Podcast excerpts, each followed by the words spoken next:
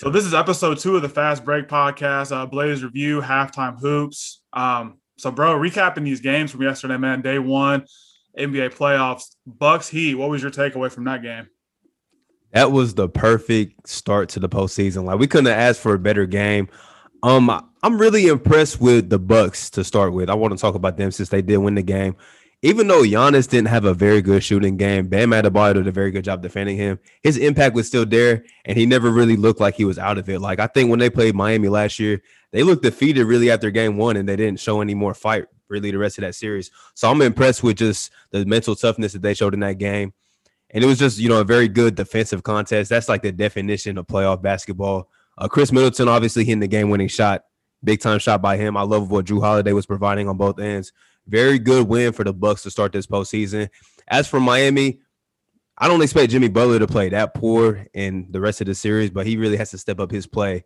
Um, shout out to Duncan Robinson, Goran Dragic for really keeping those guys in the game. Because if they weren't shooting the ball so well, they, they would have got blown out. So those guys really brought it, but Jimmy Butler and Bam really have to step up because they didn't look like their usual selves yesterday.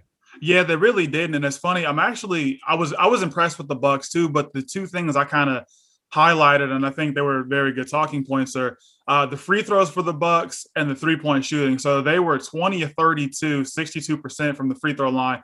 Seven of those 12 misses were from Giannis. So talk about how he's going to have to, you know, step up and start hitting his free throws in these big moments. Because I mean, if you're making your free throws, you don't even go to overtime with these guys, and then shooting 16% from three, five to 31. I mean, that's not something I think they're going to do every every single night. Yeah, that's a great point. Um, they showed a stat during the game. I don't know if you saw, but Giannis is like the third worst free throw percentage shooter in playoff history for yeah. somebody that scores 20 plus points a game. Um, yeah, he's he has to be better because he's gonna get those calls. He's gonna get to the line like probably at least eight times a game. He's got to make the most of those opportunities. Like you said, if he makes his free throws, that game's not even in overtime. They win that game pretty comfortably.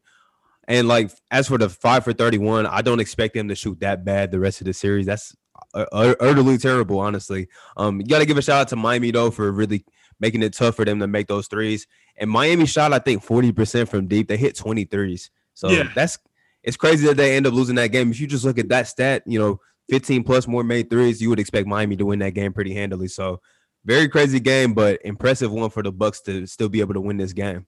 Yeah, and I totally agree with you know your points too. Talking about Jimmy and Bam, I actually have their stat lines written down, but it's almost like you can't expect them to have off nights like that. You're not going to expect the Bucks to have off days like they did yesterday. So I'm kind of curious to see, and I think this game was interesting because I feel like it really set the tone, and I think a lot of these games between these guys are going to be really close. I don't think any are going to be blowouts. Yeah.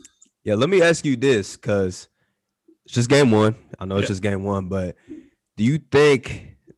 The Miami Heat not being in the bubble is really going to affect them because Tyler Herro did not play well yesterday. I mean, really, outside of Duncan Robinson and Goran Dragic, nobody on the offensive side played well at all. So, do you think maybe being outside of the bubble is going to be a big adjustment for them in the postseason?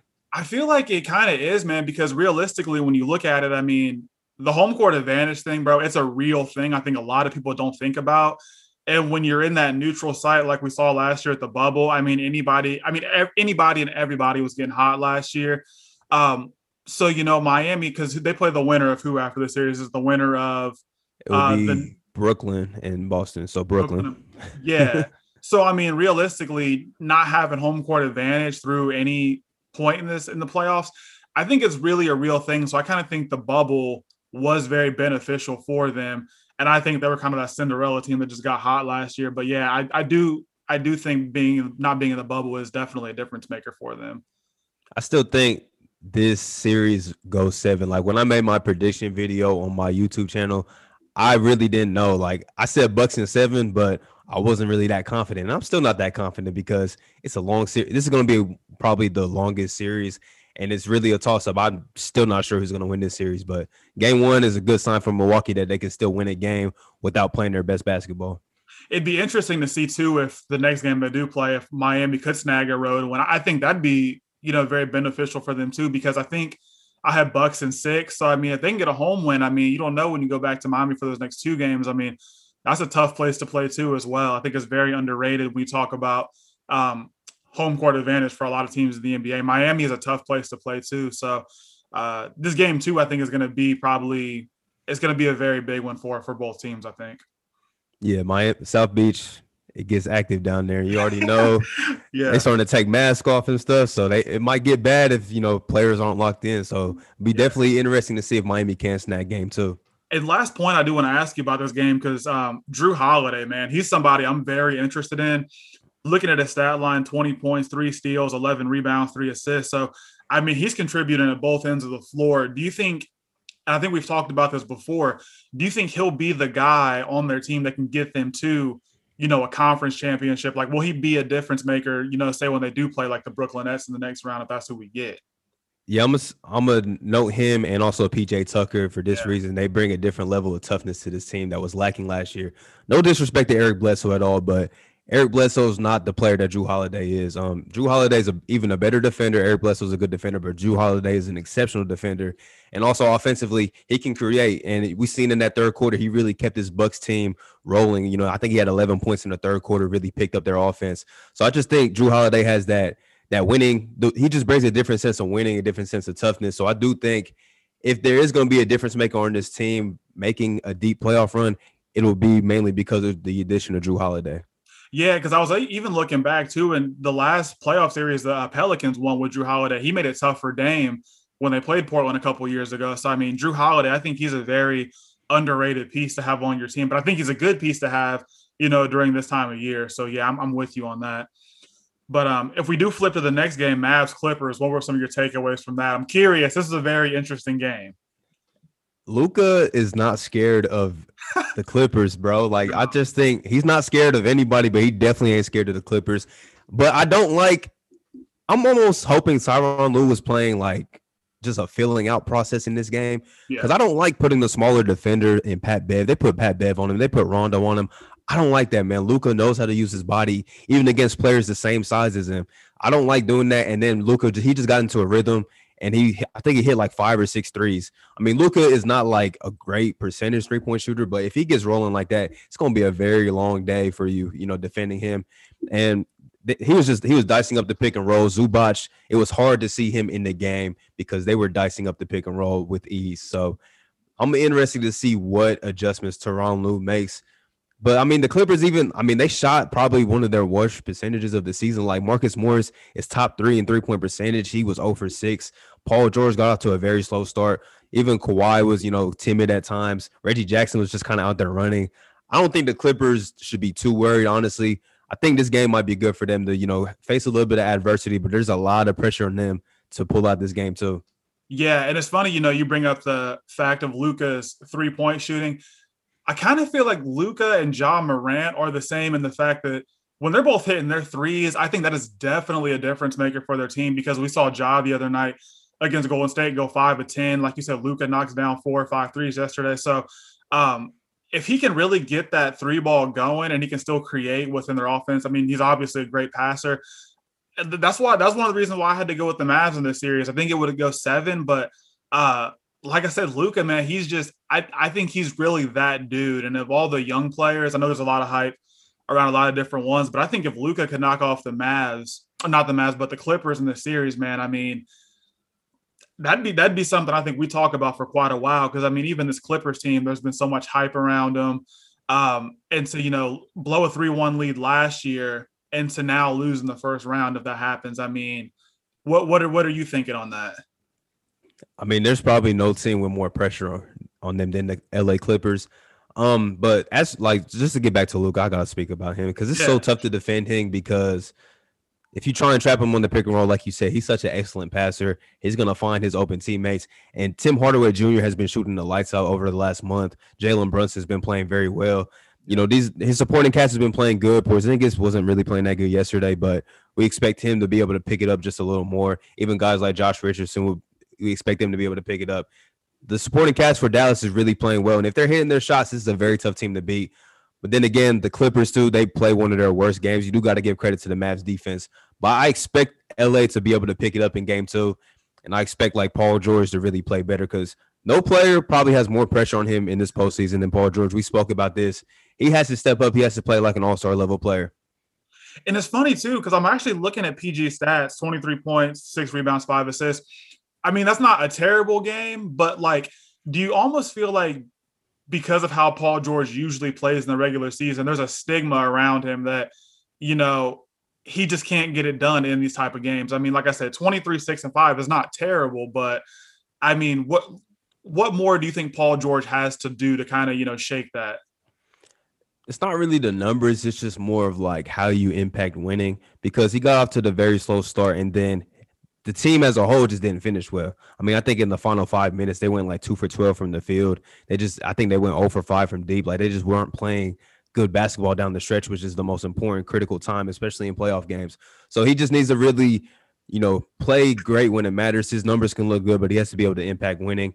And he probably is like one of the most, I would say, like disliked players in the league. And some some of it he kind of does to himself by talking, but some of it is just like memes and stuff.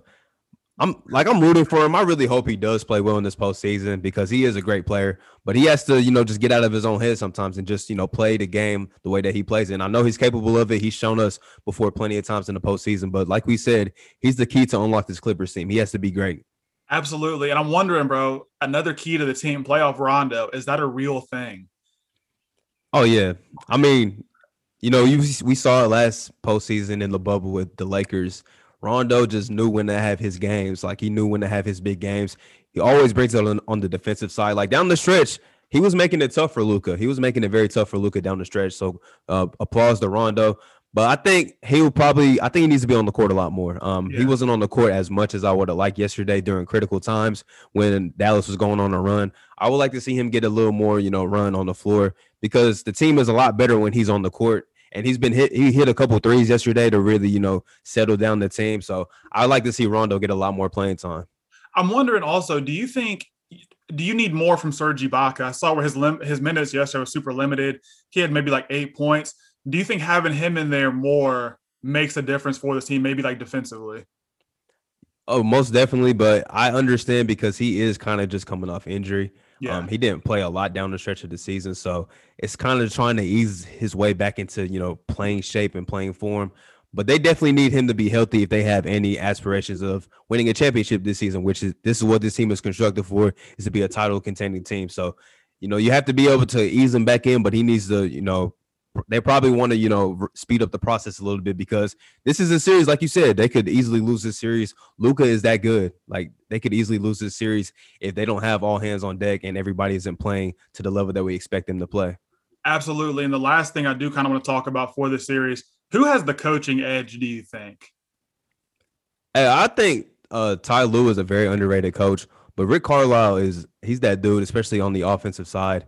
Um it's gonna be a real chess match, man. I, I think it's gonna be like a lot of just small details, like you know, after timeout plays and all that stuff. Um, you know, small rotational adjustments, shortening your rotation, or knowing when to sub this guy in, or it's gonna be a lot of just small, small minor details that could really make a big swing in this series. It's a pretty, I say, even coaching matchup. I think both of these coaches are exceptional. I don't think Ty Lue gets enough credit though.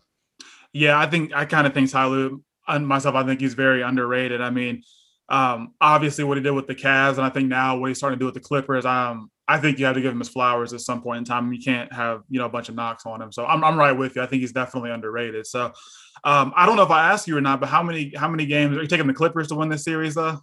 Yeah, I think I said six, just like last year, because I just think Luke is that good. Okay. Um, oh yeah, he is. He is. And talking about another team, man, that's just a juggernaut. Uh, Nets Celtics, man. That game yesterday, I was able to watch the first half of it. Uh, Boston got out to a pretty quick start, but it seems like it kind of fizzled out down the road. Uh, what was your takeaway for that game? Um, really, it was first half. Celtics were shooting the lights out. They were shooting over fifty percent from three, and Brooklyn just wasn't. They just weren't playing as well. They weren't shooting the ball as well. And then once the three point shooting stopped for the Celtics, you saw you know this the talent level of the Brooklyn Nets team really start to show, and they didn't even play their best game at all. Like like KD did have 32, but he didn't shoot the ball as efficient as he usually does. Kyrie had a nice game, but he just it didn't seem like it was one of them Kyrie games where he just started to heat up and really take over on the offensive side. And James Harden was just playing the game that he's been playing all year, just you know, getting everybody involved and picking the spots here and there. Um the Celtics probably played the best defensive game that they were playing this series, and they still lost by 11 points. Um, Jayson Tatum, Kemba Walker, they have to be better if the Celtics have any hope of trying to make this a competitive series. But as for the Nets, I think it's a good sign that their defense was able to really lock in in that second half because I've been saying this all year. Like this Nets team, they're not going to be the exceptional top 10 defense that most championship teams are. They just have to be elite for like stretches in the game, like three minute stretches in the game, and really just know when to lock up defensively. And they were able to do that yesterday with their supporting cast only having 22 points outside of the big three, and they're still able to win this game. And the funny thing is, is as a team, they only hit eight eight threes.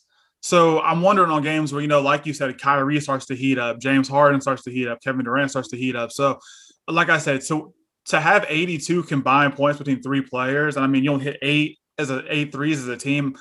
To me, that's scary. Like, I don't, I mean, I think the best is yet to come with these guys. So I feel like yesterday was honestly just kind of a glimpse of what could happen the rest of the playoffs. But that kind of leads to my next question.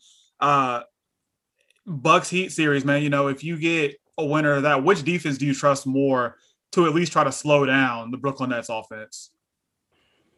Um, it's I trust both defenses like mm-hmm. equally. Honestly, I think I mentioned in my video also like I think there's three teams out east that really have the the makeup to really beat this Nets team, and those are two of the teams: the Miami Heat and the Milwaukee Bucks. I would probably say the Bucks maybe a little more because I think they have just a more sound team defensively, and they have a lot of toughness too. Not that Miami doesn't have toughness, but I think Miami has more liabilities like Duncan Robinson, Tyler Herro, Goran Dragic. They have a few more liabilities on the defensive side. With Milwaukee, I think they have their whole starting five is pretty good defensively. Their weakest link is probably Donte DiVincenzo, but he still defends pretty well. Honestly, he was doing a good job yesterday. You know when he got switched on the Jimmy Butler and stuff and having PJ Tucker off the bench. Um, I think they have the makeup to really make it tough for this next team. And Giannis is one of the best help defenders. And I forgot to mention this. I loved how Giannis yesterday took the task on Jimmy Butler because last yeah. postseason he was acting kind of weird. Like, man, you're the defensive player of the year. Jimmy Butler's cooking y'all, but you're not stepping up defensively. But this time around, he took Jimmy Butler really the entire game and and pretty much the entire second half too. I like seeing that that mental toughness from Giannis and just stepping up to the plate defensively. Absolutely. And one of the other factors of this game I'm curious about too between uh, Brooklyn and Boston was it's been a discussion all year, but James Harden out there with the second unit when Kyrie and KD are on the bench. Do you like him out there more with the second unit to kind of keep things intact, or do you like all three of them out there at once?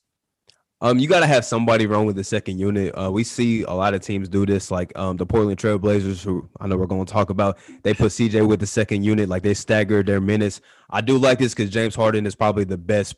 He not probably he is the best playmaker out of the three, and he knows just how to run a team, even if the talent level around him on the floor isn't that good. So I do like having James Harden with that second unit. It's just pretty much back to Houston. Like this is when he picks his spots. This is when he runs the show. So I do like how they stagger their minutes. Um, yeah, Brooklyn, like you said, the fact that they did not play really good yesterday and still won is pretty scary. It is definitely absolutely scary.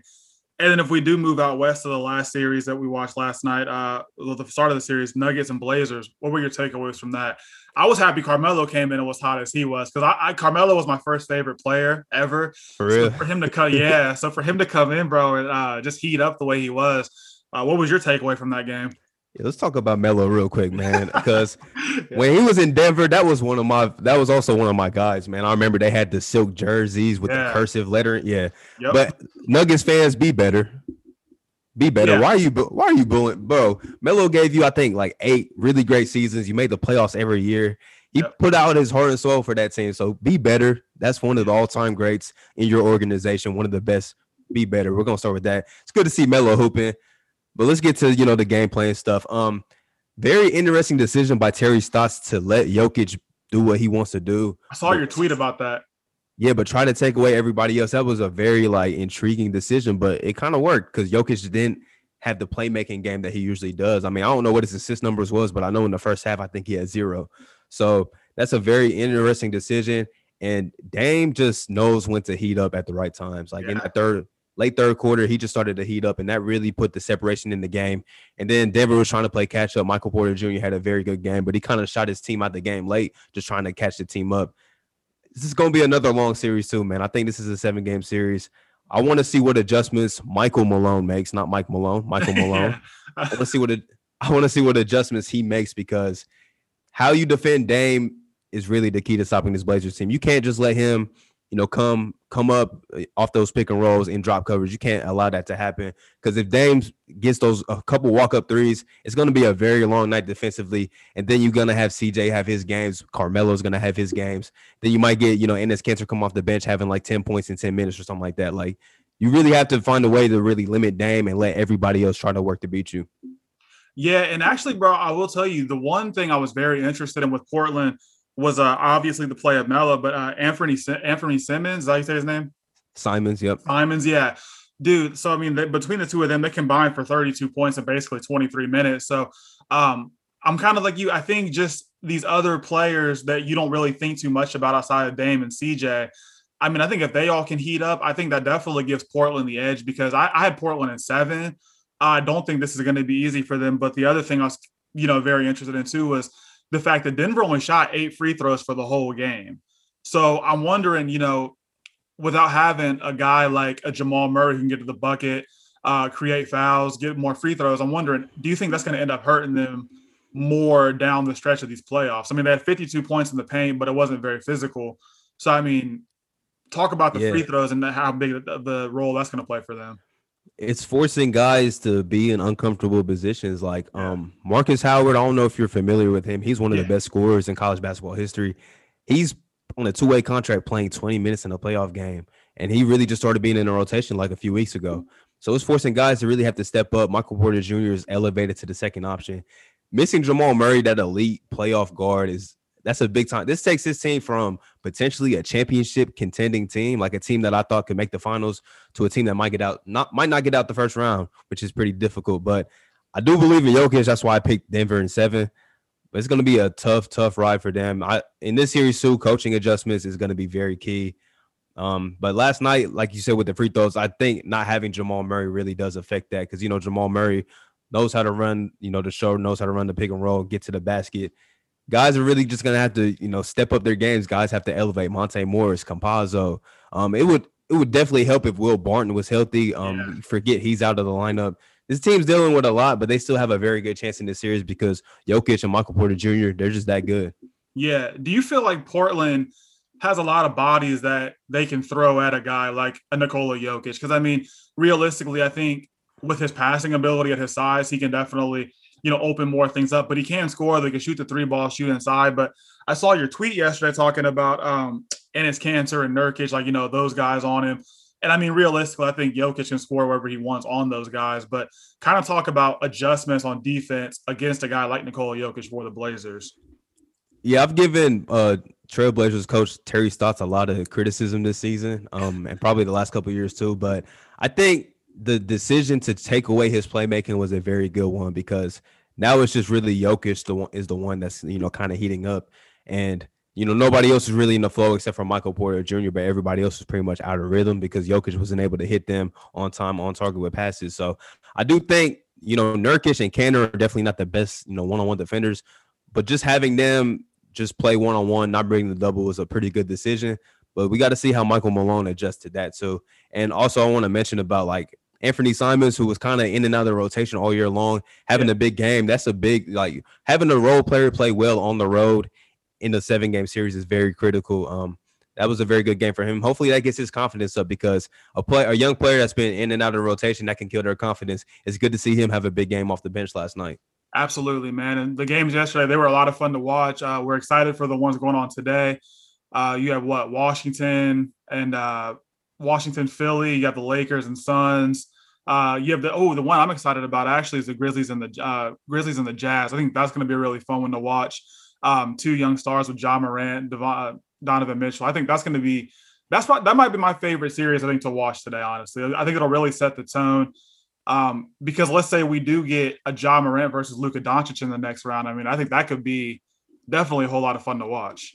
That'll be good for all the young players in the league. Seeing two young stars go at it, give you a little more motivation. But I want to get your thoughts on this because. I, I per- personally, yeah. I'm not taking them in the series, but I'm taking them today. I'm taking the Memphis Grizzlies today. I'm taking them in the series. Oh, you taking them in the series? I'm the series. I said I think I said Memphis in seven, like it was six or seven, I think. Yeah, hey, that'll be crazy. But this, I can't disrespect the Jazz because they got it. We forget. I heard somebody say this last night. We forget they blew a three one last year too. Oh yeah, They got yeah. a chip on their shoulder, man, and everybody thinks they're one of the worst number one seeds in recent memory. So they have a big chip on their shoulder. Donovan Mitchell is a playoff performer. I, I expect him to have a really big series. Shout out to Dillon Brooks, but I think Donovan Mitchell's about to have a big time series. Him, Mike Conley. I think Rudy Gobert really has a chance to really control the interior in this series as well. Yeah, and I feel like that whole that whole part of the bracket is very interesting because I mean you do have like your Ja Morant, your Luka Doncic, you have your Clippers and your Jazz. So I mean I think whatever matchup we do get from that part of the bracket in the West in the next round, I think it's going to be fun to watch. I mean, even if you do get you know a Ja Morant versus the Clippers, uh, Luka, I mean, just whoever, I think is going to be fun to watch. But yeah, man, I, I got to go with Ja and uh, and Luka to, to be in the next round. But I think it's gonna go. It's gonna be a very fun one to watch, though. Like you said. Yeah. What do you think about the the whole play-in situation? Did you like enjoy? You think it's good? Think it should stick around? So it's funny, actually. I remember a couple years ago. I think it was the 2018 or 2019 AFC Championship in football, and it was the Patriots and the Chiefs, and everybody knows the rules of overtime, whatever. And because the Chiefs lost, everybody was like all pissed off about it and mad. I'm like, you know the rules going into it. I feel like for this play-in, is it new? Yes, but you know the rules and how it works going into it. So I saw a lot of people complain about it, but it was only people whose team lost. And so I'm kind of like, I mean, realistically, I mean, everybody played 72 games. It, I thought it was pretty balanced, pretty even. I thought it was fun. Um, if they did away with it, I wouldn't care too much because I'm so used to the 82. But honestly, I enjoyed it. I thought it made it very competitive for you know teams who are in the lower tiers uh, headed into the playoffs. Because I mean, you get teams who are in the 10, 11 seed, they just tank when you have 82 games. But if they're playing for something to get in the playoffs, I think it could be a good thing. I mean, you never know. That was that's a great point because um if it was last season or the year before, the Wizards were like had like a less than one percent chance to make the post postseason like a month ago. Yeah. So we probably would have seen them, you know, rest Bradley Beal, uh, rest Russell Westbrook, and just you know tank it in, pack it in, and all that. But instead, they make the eight seed and stuff like that. And then at the trade deadline, we see a lot more teams buying in on themselves because all we gotta do is get the 10 seed to give ourselves a chance. You know, yeah. that's really all it takes. So I I think it should stick around. Um, and like you said, everybody has the same opportunities now. Injuries, um, health and safety protocols are two different things, but I think you know keep it around because that Memphis and um, Golden State game felt like a March Madness oh or a God. Game Seven. Like yeah. I was really invested in that game. Um, and Memphis, they deserve the win because the Warriors didn't play that good and they almost, you know, got away with it. But Memphis, they deserve that win. Shout out to Ja Morant for having a big time game. He's just a big time player in general. So I do like the play, and I think it should stick around. I'm like you, man. It had definitely had a March uh, Madness feel the uh, Memphis and Golden State game. And the thing I was really interested in too, man, before we hop off here, because I know we were texting about it, um, is Steph Curry, bro. So I feel like if you're, like I said, I think he was a top like six or seven MVP candidate for me. I thought three was super, super high. Um, and to not be in the playoffs now, like that is that is honestly crazy to me. And I feel like you know, no matter what that situation you're in, you find a way to take the last shot. You don't pass it to yeah. Draymond Green, and Draymond Green did whatever the hell it was he did. And I mean, realistically, Draymond had it at like the elbow. And I'm like, you really don't trust yourself enough to just shoot an elbow jumper right here? Like, no. I don't know what the hell that was he did. This is this is my this is my issue. Steph yeah. played phenomenal all year long. My issue is with Steve Kerr. Um, me and my dad we were watching the game together, and before the play even happened, we're like, "Call timeout! What are you doing? Call timeout!" Like I don't think he trusts his pen enough. I don't think he trusts his play calling enough to really drop a nice play. You can't put your best player in a high pick and roll with a non-offensive threat. That's you know not a threat to score the ball because yeah. they're just they do they did exactly what they did the entire fourth quarter. They trapped Steph Curry. Like you can't you can't do that and expect to get a shot for your best player. Like it ended up being a broken play, and Draymond's in a very uncomfortable situation. My issues with Steve Kerr, I think he made some very poor decisions down the stretch. The decision not to foul late. Yeah. Look, I understand. I would understand if there was maybe like a six or seven second difference. There's only a three second difference either way. So, you know, there you have to play the foul game. They weren't even in the bonus at the time either. So you have to foul eventually, anyways. I think Steve Kerr really blew the game more than anything, along with his team not really you know, taking care of the ball in the first half, which is how they ended up being in the big deficit. But I think Steve Kerr really blew that game. Um, a lot of people are probably going to focus on like the Draymond shot or Jordan Poole dribbling the ball off his leg, but yeah, Steve Kerr I don't see anybody talking about it. I think he deserves a lot of blame for that loss. The thing I've always thought is funny about Steve Kerr is like he walked into a really good situation, and you can't really tell at times if he's a good coach or not. It's almost like because I feel like if you have a guy like Mark Jackson who's your coach in that situation, that doesn't happen. Um, a guy who's actually because I mean, don't get me wrong, Steve Kerr was a he was a great, great shooter, decent player, whatever. But I just feel like there's so many other people who would have made a better call. Because like I'm I'm with you. I, I didn't and I didn't think about Steve Kerr in that position, but when you think about it, yeah, there's been several times this year where I've kind of questioned some things about Steve Kerr. But I, I think if you're in that position with somebody else, mm-hmm. I think you might have a different outcome with Golden. I don't even think Golden State might be in the play in in that situation. Yeah, possibly. Um, I like I saw a lot of Golden State fans on like Twitter and stuff. Like early on in the season, they were like, "Man, Steve Kerr got to go." I'm like, "Bro, y'all tripping?" Like, like well, he's brought y'all so much success, but now I see it like he really makes like just head scratching decisions. Like his rotations were weird. Um, the decision not to call timeout, like you don't trust your play calling that that much because right. Great coaches like Gregg Popovich, he's going to draw up a play and you're going to get a great shot. You yeah. know, even like Brad Stevens is one of the best um at at the ATOs after timeouts. He's one of the best at that. You know, guys like that, Erik Spoelstra, um, Nick Nurse, those guys, they trust their pen. They trust to call up a great play. Yeah. In that situation, even against the Lakers, he drew up kind of a, a BS play to get Steph the ball. You can't put Anthony Davis in a down screen and expect to get a good shot. Right. exactly. yeah. Steph, like, I don't know, just a very, I don't know. Steve Kerr deserves a lot more criticism than what he's getting. I haven't seen anybody talking about it. So I think people need to, you know, start to maybe point the finger at Steve Kerr a, a little bit more and not so much this team dealing with injuries and stuff because they have dealt with injuries, but you have a great player like Steph. I feel like you should be able to at least make the playoffs, I would say. Yeah, I I feel like and that and that's the thing, bro. Like Steph had a phenomenal season, don't get me wrong. But I think it just it just is so weird that a guy who's a top three MVP candidate is not in the playoffs. Like it just it just seems really weird to me. I got you. This is what you're trying. There's levels to carrying teams. Yeah. I don't know if we've discussed it, but there's the LeBron James tier. James Harden is like right below him, and then it's it's really everybody else. Like honestly, there's levels to carrying teams, and a lot of guys just ain't built for it. Uh, they need pieces around them to really fit what they do and what they do best. So a lot of guys really can't just take you know four other guys and make the playoffs like LeBron James and James Harden have done pretty much every year of their career. Yeah, and it's funny you actually talk about there being levels to it because it's almost like when we say things about a guy like you know Curry, it's it's not black, it's not like trying to like discredit him or anything. Obviously, like I said, phenomenal season, but I'm like you, there's different levels to carrying teams. I just look at that sometimes and I look at the times he's been by himself over the last several years and kind of the things that have happened, like without KD in 2017, 2018, you know, where where are you then? 2019, he had to be by himself in the finals without KD. KD's hurt. You can't win it. 2016, you're basically by yourself. You don't win it.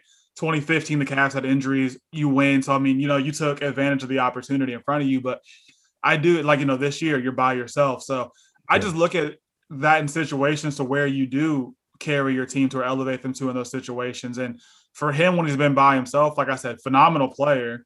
Because even in the 2019 finals, he averaged like 31 points a game, but it's almost like what good are those stats if you don't win anything? Yeah, I think also we got to give a lot of more, a lot more praise to Klay Thompson. Um, yeah, how important of a piece he is to what Steph Curry does. I mean, he takes a lot of the defensive assignments on the perimeter. And then he's he's like the ultimate Robin to Steph Curry because you can't really double off of Steph when you have Klay Thompson on the court because right. he's gonna find the open spots. He's gonna find a way to get open, and he's one of the most dead eye shooters ever. So we got to give Klay Thompson a lot of credit. I think the Warriors will be fine. They do have a lot of decisions to make in the offseason, though. Um, Steve Kerr will still probably have his job, but oh yeah, what are they going? I think I don't think there's any way Wiggins is back. No, I don't think so either. Like, dude, my dad when we was when we was watching the game, yeah. Um, I was like, I was trying to give Wiggins a, Wiggins a little bit of credit, and my dad was like, "Man, Wiggins is one of those dudes. Like you, you say one good thing about him, then he'll mess up like three straight possessions. Yeah, he really did, and then he did it. Like he, yeah. he missed a layup, and then he was like, I think he like shot, he shot an air ball. Like he was just doing some terrible stuff down the stretch, man. I, I don't think there's any way he's still on that roster next season. And it's always funny to me because they'll pop up these graphics of like Wiggins. They'll be like, "Oh, youngest player to ever score like this many points and this, this, this." And I'm sitting here like, you would never, you would never guess that if you watch him play. Bro, I this morning I got on Facebook and an old Ball is Life video came up. It was like um highlights from the last 10 number one picks in the NBA draft in high school. And Wiggins popped up. I'm like, man, if he played with this fire in the league, he would be a really good player instead of just being like kind of mild. Like he's a very mild player, man. Like he he plays like somebody with no. I don't want to question his character, but he plays like he has no like heart sometimes. Yeah, that's how it looks. And he has so much, so many intangibles and stuff. But I seen this when he was in college. This is why I always said Jabari Parker is better than him when they were at that level. He just played like he didn't care sometimes. Yeah, no, he and really I, did. I wouldn't want that from my, you know, number one pick or somebody that I'm putting my franchise in the hands of. You know, you got to show me that you actually care about winning, and I'm still questioning that um, if he does care about winning. Yeah, so we'll see next year too when Golden State if they, I mean, hell, they might bounce back next year and be a number two or number three seed when they're healthy. It'd be it'd be interesting to see how he kind of carries himself, like what his demeanor is like when, I mean, if they are up higher in the rankings. I mean, yeah. I think it'll definitely be interesting to see kind of what Golden State does next year. So, yeah, he showed steps this year that he's getting better. Um, well, I just need to see him more consistently. But they are in the if that pick from Minnesota falls out of the top three, it's theirs, and then they're gonna have their own lottery pick. So yep. they're in a little decent position. This is a very good draft coming up. Uh, we're gonna have a lot to talk about that draft. So I think they're in a decent position to at least make something happen for sure. Absolutely. And I think on the next episode of the Fast Break, we'll have some pretty good stuff to talk about, some pretty good games from today to recap. So so this will wrap up episode two of the Fast Break podcast. Blaze review halftime hoops coming to you guys. Uh, two hardest working dudes probably at this right now. I mean, like I said, I'm, I'm hey. doing this with the man that never sleeps. I see I see the work. So so yes. Hey man, we we definitely been working lately. It's just more great things to come on the way for sure. Yes, sir. Absolutely. Well, all right, everybody. Uh, like I said, episode two of the fast break, and we'll see you guys next time.